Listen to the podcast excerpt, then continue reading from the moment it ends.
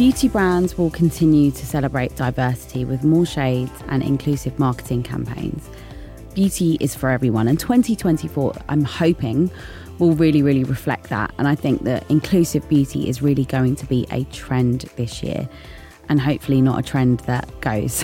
While we've seen makeup expanding to create more personalised shades and products, we can expect more in the skincare space and products tailored to individual skin tones and preferences. In this ever-changing landscape of beauty, consumers as a whole, as a general, access to wonderful products that are made sustainably, whether that be by an Asian founder, a Black founder, a white founder. There needs to be people making products for people. It's not just, I'm making this for my segment or for my community. Our formula designed on the human skin as an overall, but also on the darker skin specifically. And I think that this is something that we don't look enough on this point, because formulation is often focused on performance, right? It's performance only.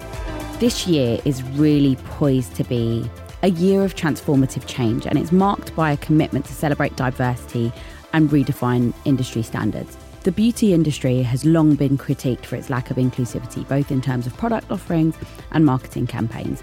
However, I do think that the tide is turning, and beauty brands are recognising the power of diversity and shaping a more inclusive and representative beauty narrative. So, as I said, historically, the beauty industry has been exclusionary, with limited shades catering primarily to lighter skin tones, and this lack of diversity has left many consumers feeling unseen and underserved. Research from McKinsey & Company reveals that beauty brands that prioritise diversity are more likely to outperform their peers financially. And the demand for products that cater to a wide range of skin tones is not just about representation. It's also a reflection of the market's shifting dynamics. And brands like Fenty, which only launched 6 years ago, which I was shocked by, in 2017, well, 7 years ago, were seen as trailblazers in the industry, launching with extensive shade collections from launch. Makeup counters have been seen as really scary places for people of colour. And I wish I could count myself the amount of times that my friends and family and myself were told, I'm sorry, we don't stock your shade. As a woman of colour myself, but one who would be considered a much more accessible shade by the masses, even I struggled. Only to find makeup that was too orange or too pink for my skin, and skincare that was meant for much whiter skin tones. So for Rihanna to launch with a range of 40 shades straight off the bat was amazing, and more importantly, eye-opening for many of the larger beauty brands in the industry. Many brands historically offered a limited range of shades of foundations, concealer and other complexion products. This oversight left a significant portion of consumers with limited options, particularly those with darker skin tones. According to a 2020 study by Nielsen, 63% of Black women and 62% of Hispanic women surveyed found it challenging to find beauty products that match their skin tone. The beauty industry has long grappled with a lack of diversity, both in product offerings and representation. This lack of diversity is a multifaceted issue that spans product formulations, marketing campaigns, and the overall portrayal of beauty standards. And here are some insights and stats highlighting challenges that the beauty industry is facing in terms of diversity. The lack of diversity is often reflected in advertising and marketing campaigns, as I mentioned previously. And historically, these campaigns have predominantly featured models who align with Eurocentric standards of beauty, contributing to the perpetuation of narrow ideals. A report by Fashion Model Directory revealed that in 2019, out of the total number of models used in fashion advertising, only 32.4% of them were models of colour. Diversity is not only lacking in product offerings and marketing, but also in the leadership of beauty companies. There is a notable absence in diverse voices in decision-making roles within this industry. According to a 2020 report by McKinsey & Co, women of colour only represent 11% of executive positions in the beauty industry. Standards of beauty have often centred around specific hair types, and people with natural hairstyles such as afros or braids have often faced discrimination.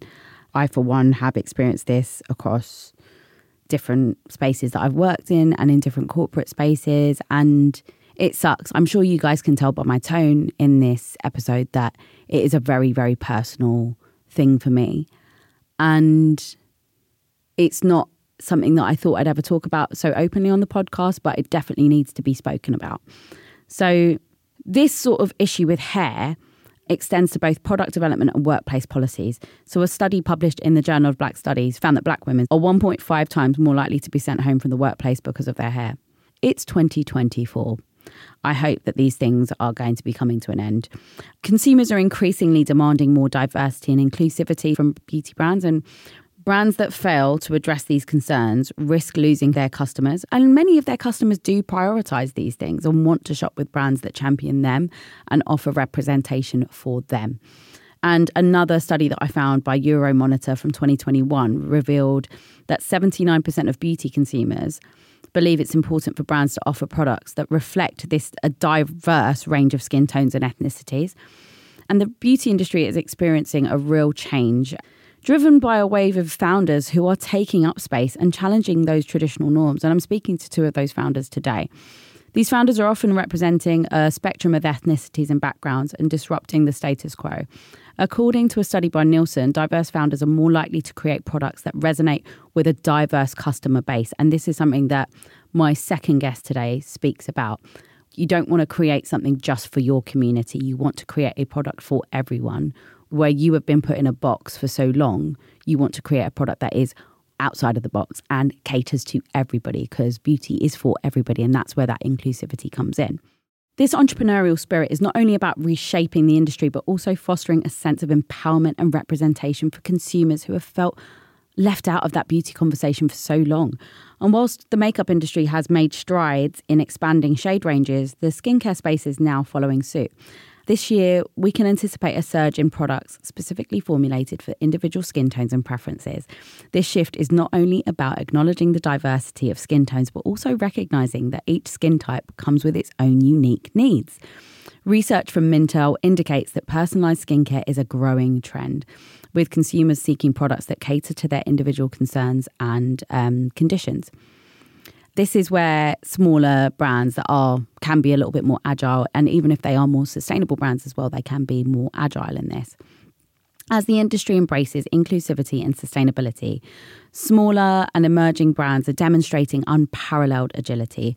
Unlike established giants, these brands can embody sustainable practices from the start, making conscious decisions about ingredients, packaging, and ethical sourcing. We've discussed time and time again on this podcast how consumers are more likely to make a purchase if it's considered to be sustainable. The agility of these brands allows them to pivot really quickly, responding to the demands of an ever-evolving market. Addressing these challenges requires a collective effort from beauty brands, influencers, consumers and industry stakeholders to foster a more inclusive and representative beauty landscape. It's about creating a positive beauty experience for all and affirming that. We've got some really special guests on today's episode, as I said. So each of them is a female founder, and more importantly, they're a woman of colour coming from different backgrounds and taking up space in this beauty industry in a really bold way. My first guest was born in Cameroon and raised in Normandy in France. Noelly is a former beauty e-commerce director who experienced the skincare struggle firsthand while moving across Europe and the USA. Fueled by passion and empathy, she partnered with top scientists to create effective and safe clinical skincare developed from the ground up for darker skin, whilst promoting research equity for all skin types. So Noelly Michoux is the founder and CEO of 4.5.6 Skin. Let's chat to Noelly.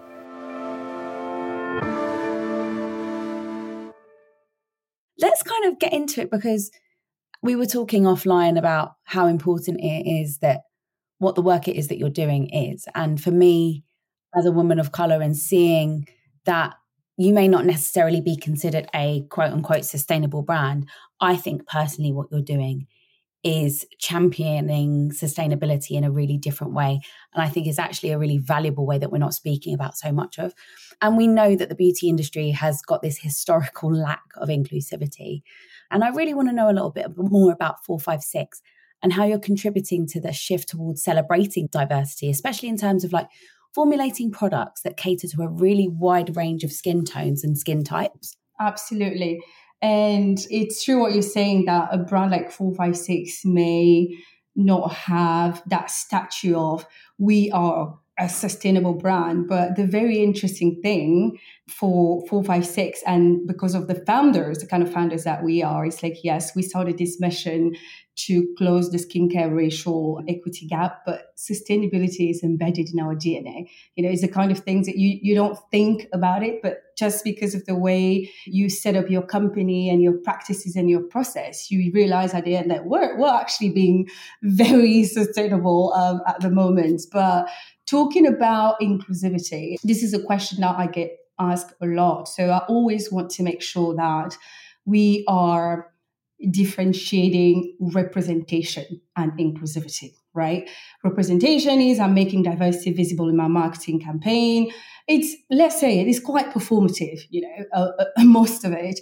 And inclusivity is really ensuring that the diverse needs of all of your consumers are factored into your entire value chain, you know, as a brand or as an industry, from the regulation to that, the research, the testing, the manufacturing, and the selling.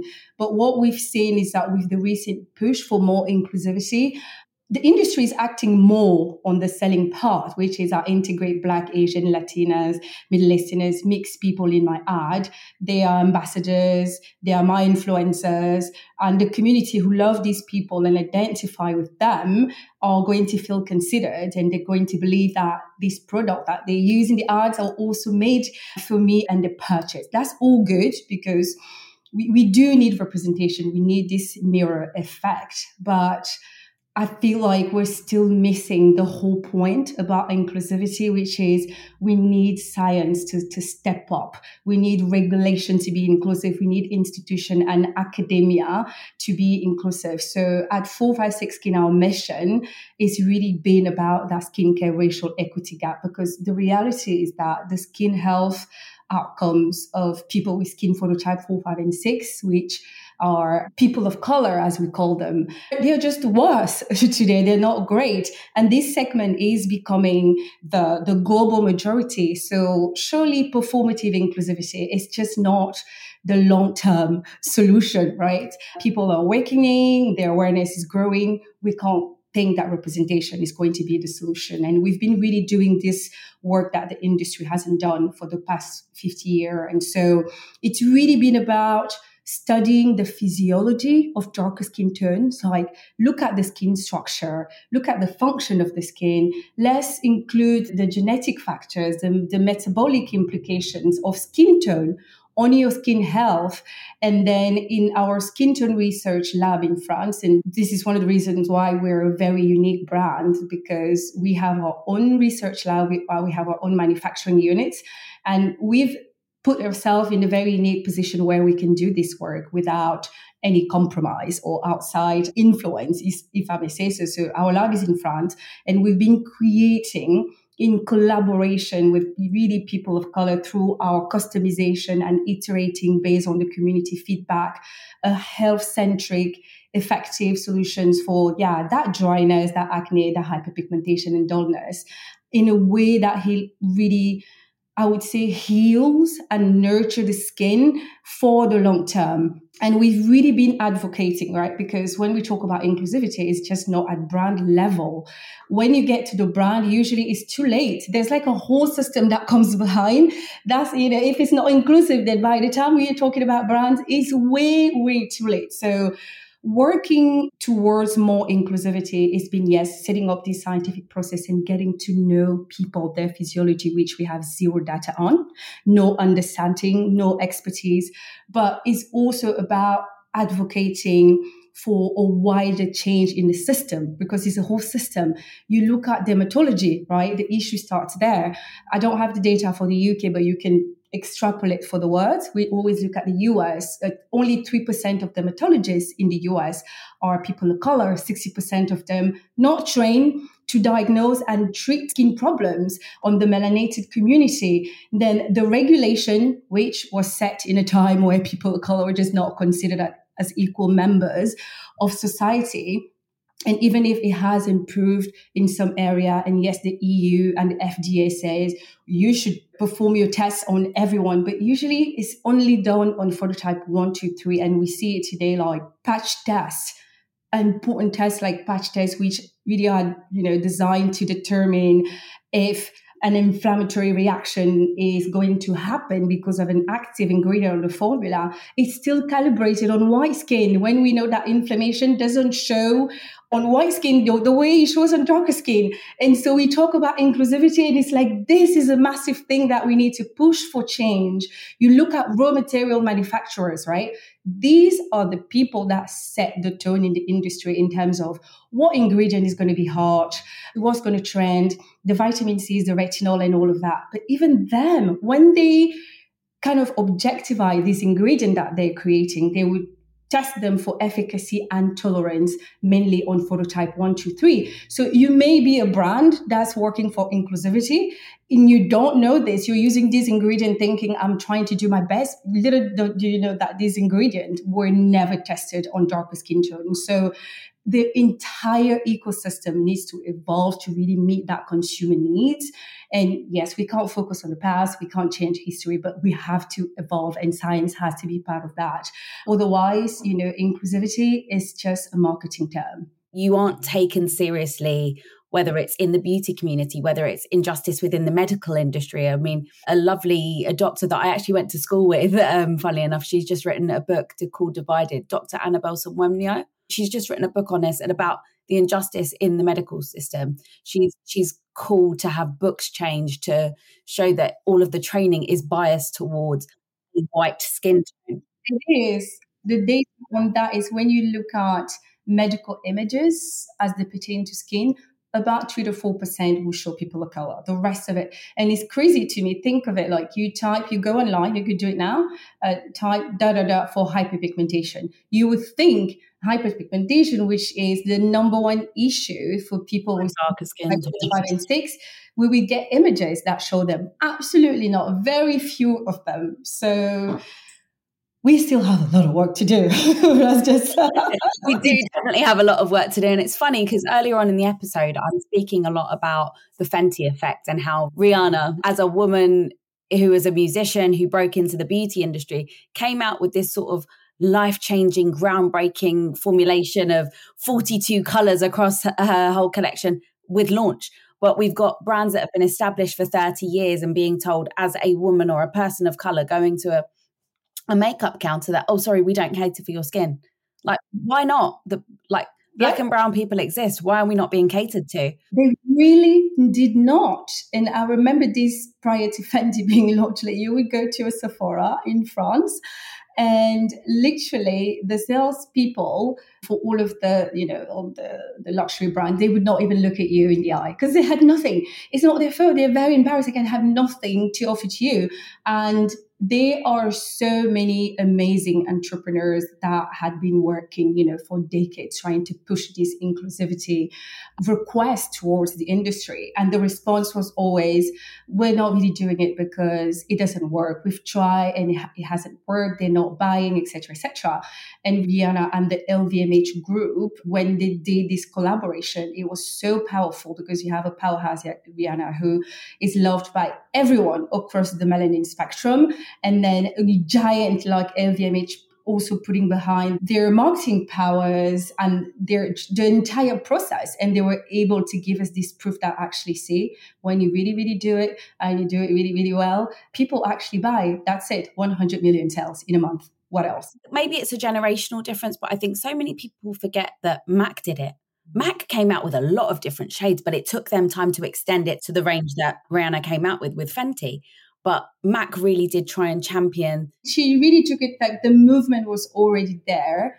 And they're a brand like MAC or the brand that will really try, but it was not getting like this massive awareness. And she did that. And like you say, you have to give props where props are due, because the aftermath of that is that a company like 4.5.6 is able to put together a brief and tell industry people, look, we're making progress with makeup. We're making progress with hair. Can we talk about skin now?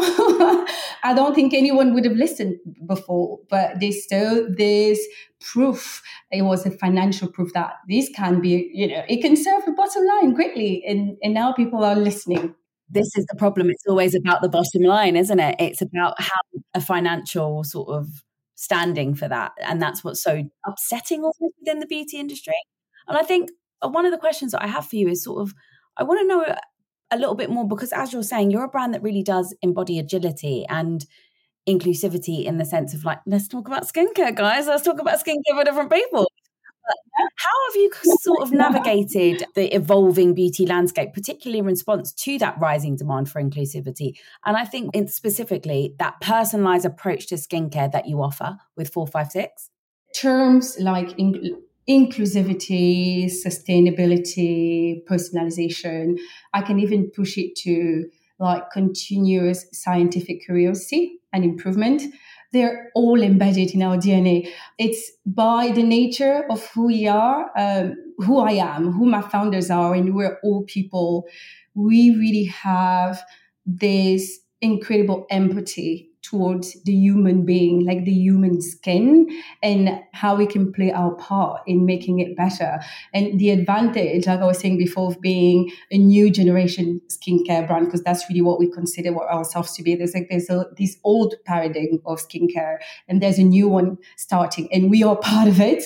And the advantage of being that and the founders that we are is that you're so focused on equity, we're so focused on people's actual need and responding to this need in a way that's very respectful of the human health, of nature, and really learning from nature, because, believe it or not, nature just tends to be super smart and does things better. And there's a lot to learn there, instead of, pursuing all these trends, that are just impossible to navigate and without losing really your brand essence.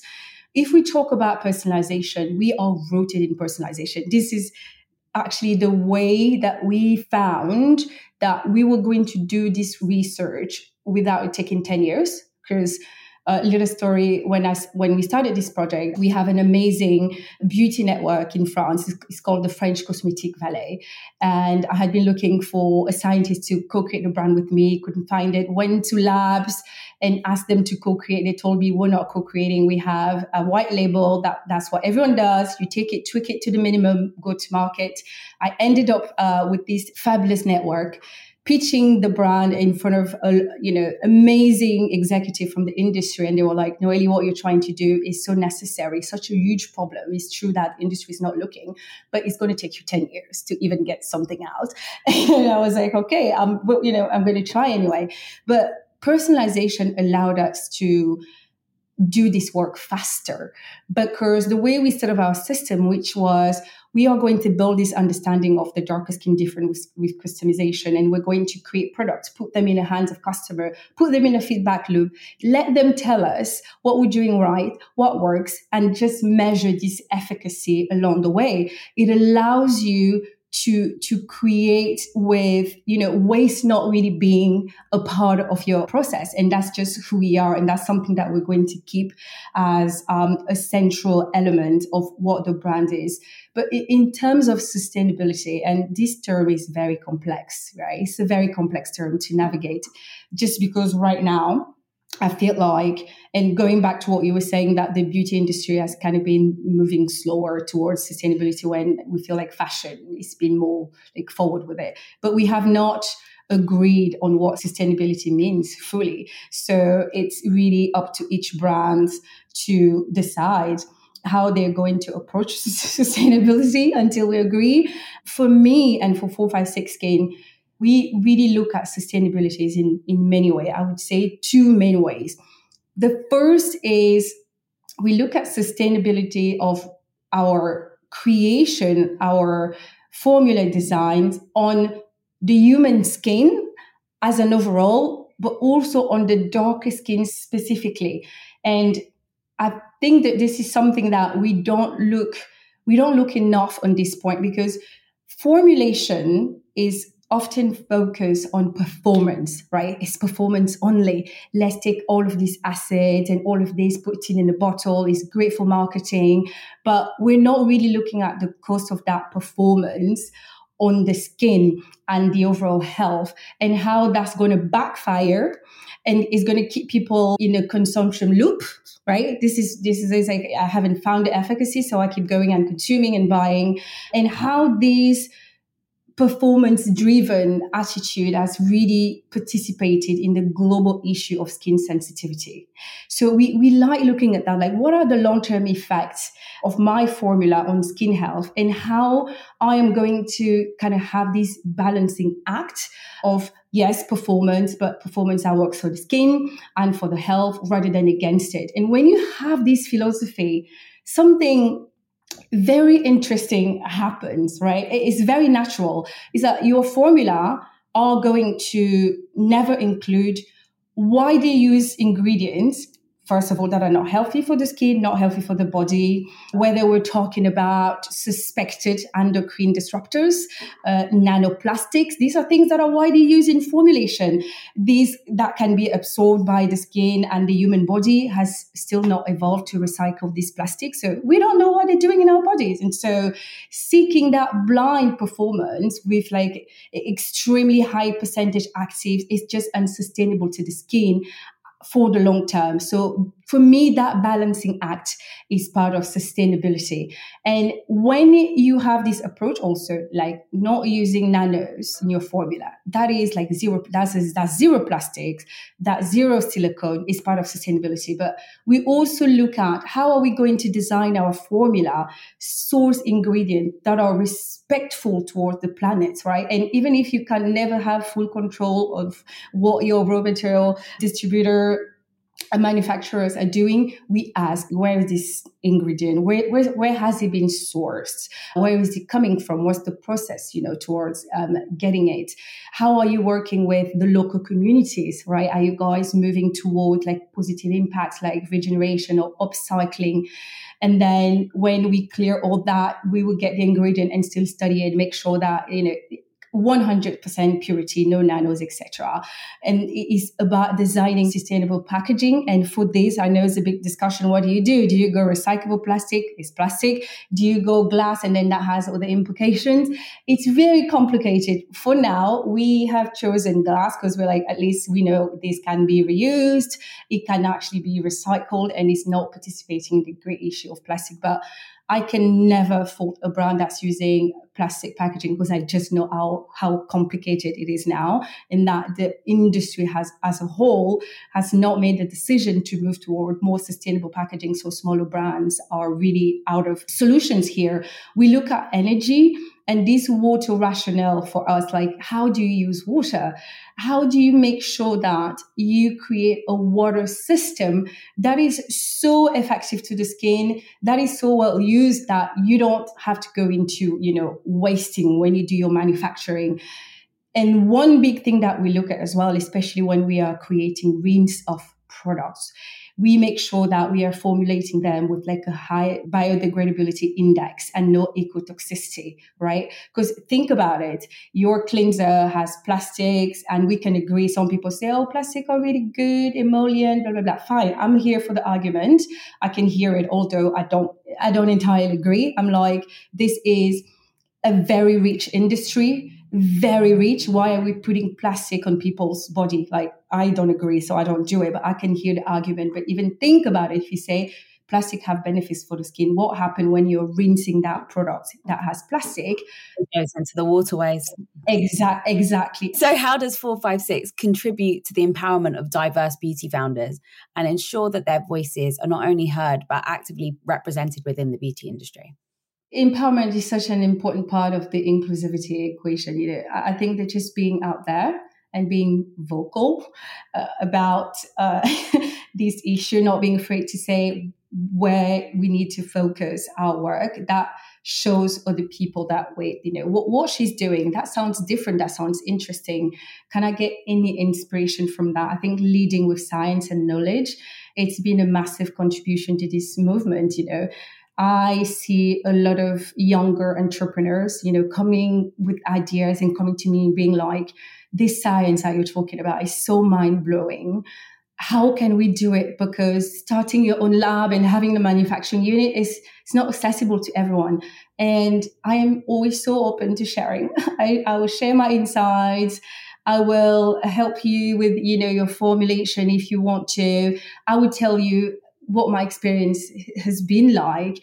And there is this African say that goes that when spider unites, they can tie a lion. And I really feel like we cannot afford to be in silos when it comes to this issue. We have to collaborate. We have to support each other, because if I'm saying it and then she's saying it, there's like 100,000 of us saying it, then maybe we'll get to a point where people are listening, you know. And we talk about generational success and generational wealth. It's how can we create a bigger ecosystem where this wealth, this money that the consumers are spending on beauty products is going back to the community. So empowering each other and collaborating with each other is not something that's necessary. It's not an option, it's a necessity. Wow, wow, wow. That's all I can say. So thank you so much, Noelly. Really, really fabulous to speak with her. So next up, I'm speaking with Therese M'Boungoubaya, founder and CEO of Koba Skincare, about her journey as a Black female founder in the beauty space with her skincare brand. Koba in Lingala means turtle, and it's a nod to the founder's Congolese heritage. Turtles symbolise longevity and protection, shielding against external aggressors. I really loved speaking to Therese. Yeah, let's get into it. I'm super honoured to have you here, and I want to know a little bit more about your journey as a Black founder in the beauty space with Koba and how it shaped your perspective on sort of inclusivity within the industry. What positive changes have you sort of witnessed over the years of your time in the industry, I should say? Yeah, well, thank you so much for having me. So before I started Koba Skincare, I had been working in the beauty industry for at least a decade.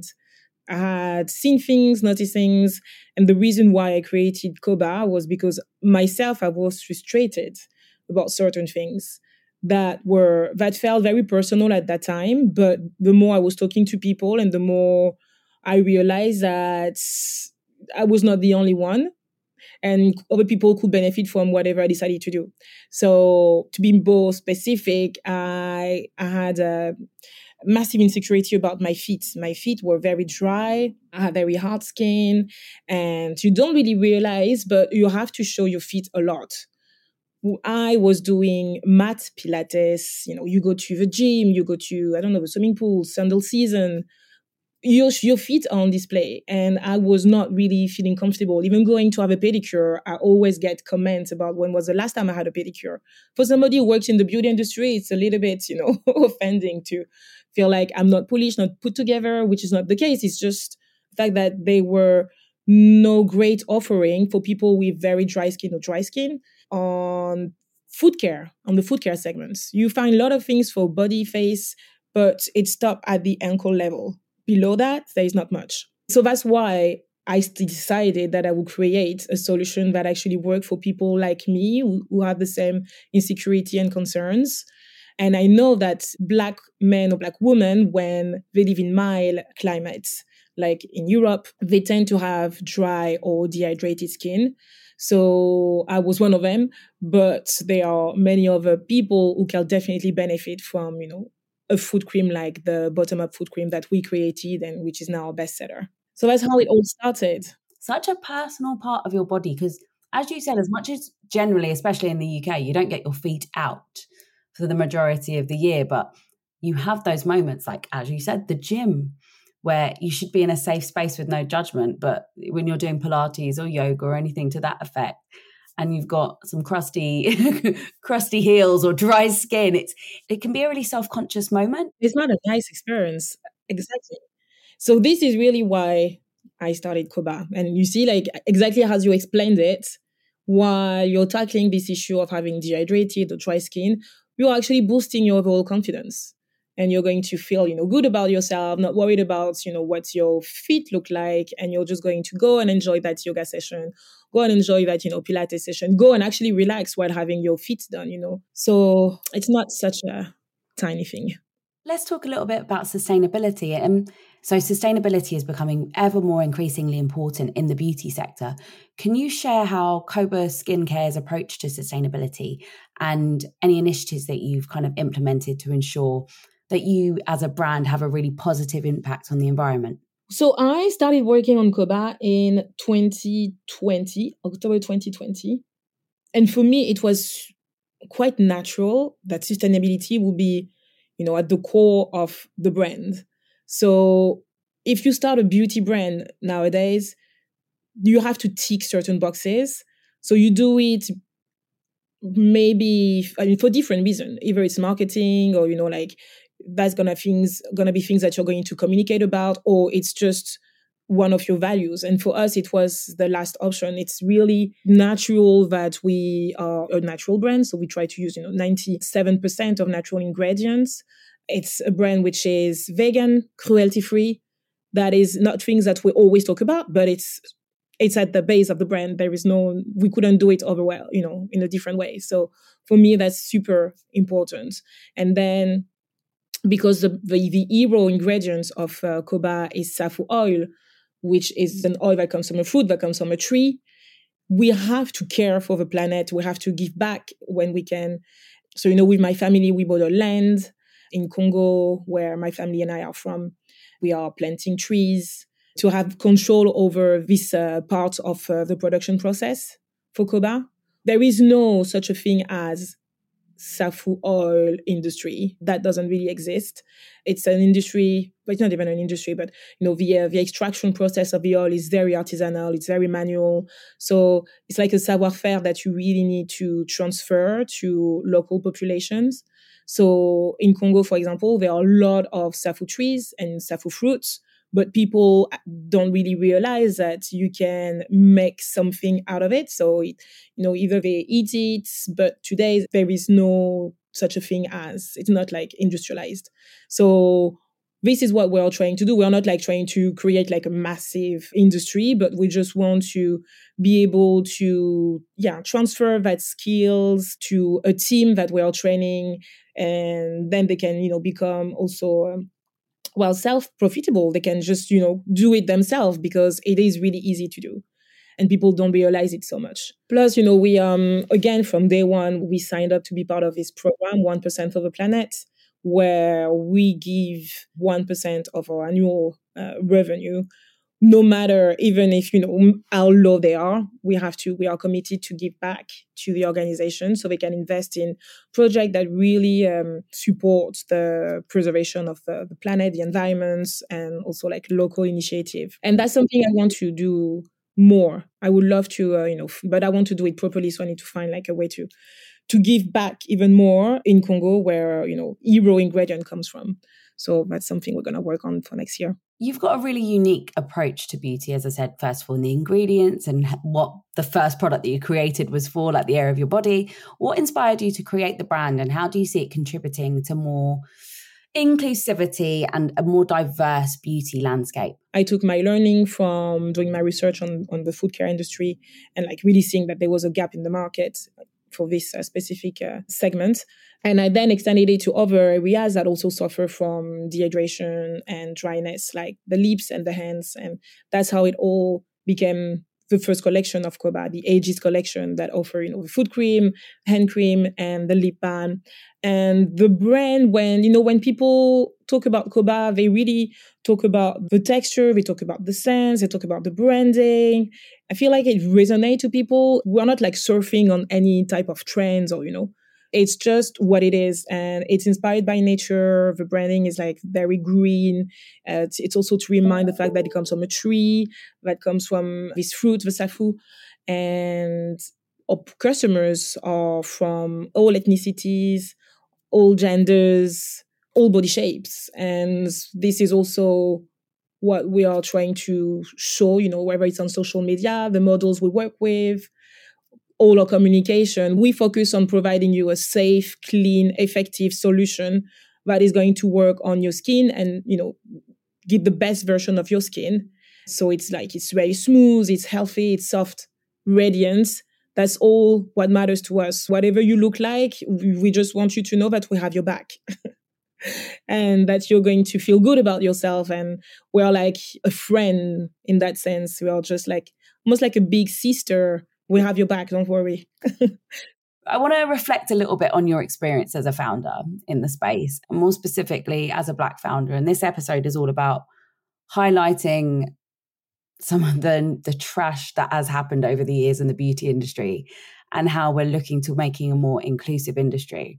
So how has Koba actively worked towards promoting that inclusivity, and what positive impacts have you had yourself on the industry as a whole? We all know that, you know, Black founders, they have less access to funding than other founders from other ethnicities. That's a fact. But since I started Koba, I feel like there is a positive change. We talk about that issue a lot. It's everywhere in the news, social media. We talk about it. So people actually know that there is an issue and it's not a taboo. I see more and more organizations trying to, you know, take actions, creating new opportunities for Black founders, whether it's grants, achievement awards, incubators. And I feel like all these actions result in increasing the awareness, creating new, revenues and new funding opportunities for the Black founders. I was lucky enough to be part of one of these programs. I was one of the grantee of the Glossier Black Beauty Grants program, which was powered by the Black Girl Fest team in the UK. We were one of 5 brands who were part of the program, and it was a great opportunity. And there is a continuity after that, you know, like we are still part of different groups. We are still like talking about how we can even, you know, prolong all the benefits of this program now that the program is over. And also I see like a lot of sorority within Black founders. We are creating opportunities for them, for ourselves. We are not just, you know, waiting for the opportunities to come to us. We are like, you know how there was this saying that if you can't enter by the door, enter by the window. Does that make sense? Yeah. If you can't get in by the front door, find out, like you've got to find a way in somehow. Exactly. And I feel like this is what we are doing more and more. You know, I'm part of so many different groups where we are sharing best practices, networking opportunities, and like, yeah, whether it's like pitching opportunities, funding opportunities, we are also showing support to each other when it's needed. And we're also buying from each other's, you know, brands. And that is really important. That matters. So that's something that is changing definitely. And I feel like social media definitely played a big part in that sense, because we are all more vocal about these issues and we have more access to others, you know.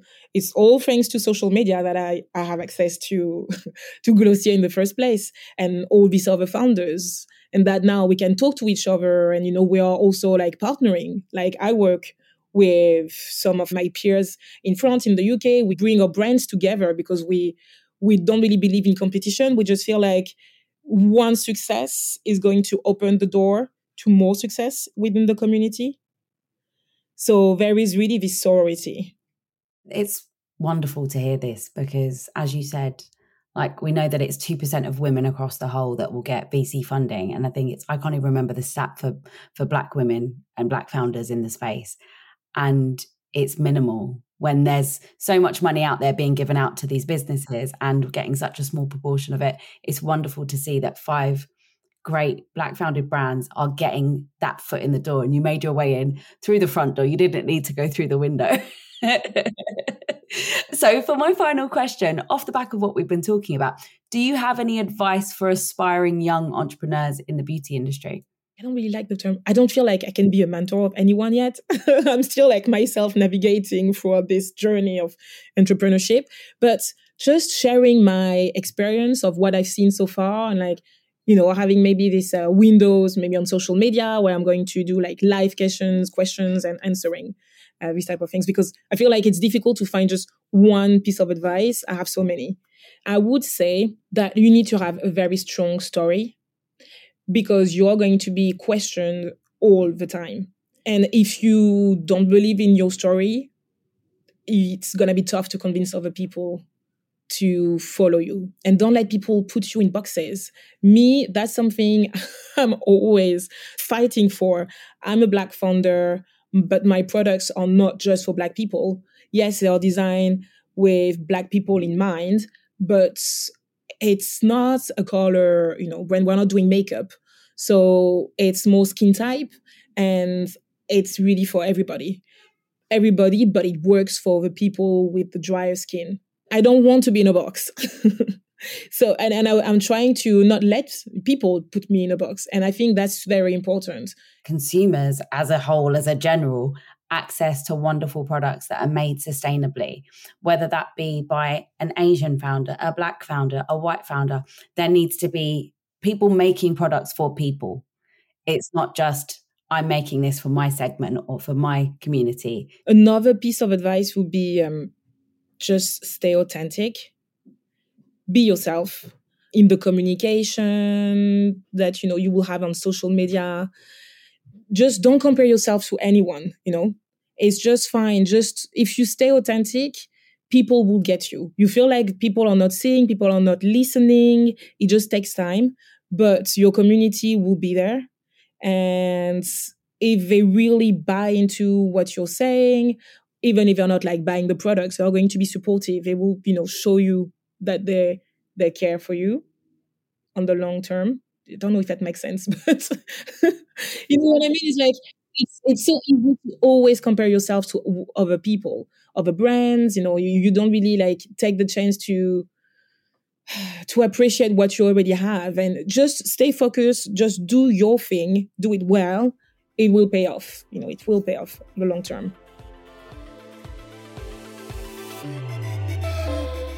Thank you so much to both of my incredible guests today. As I said, it was a really personal episode for me, and I really wanted to take a moment to highlight the fact that diversity and inclusion in 2024 still means something.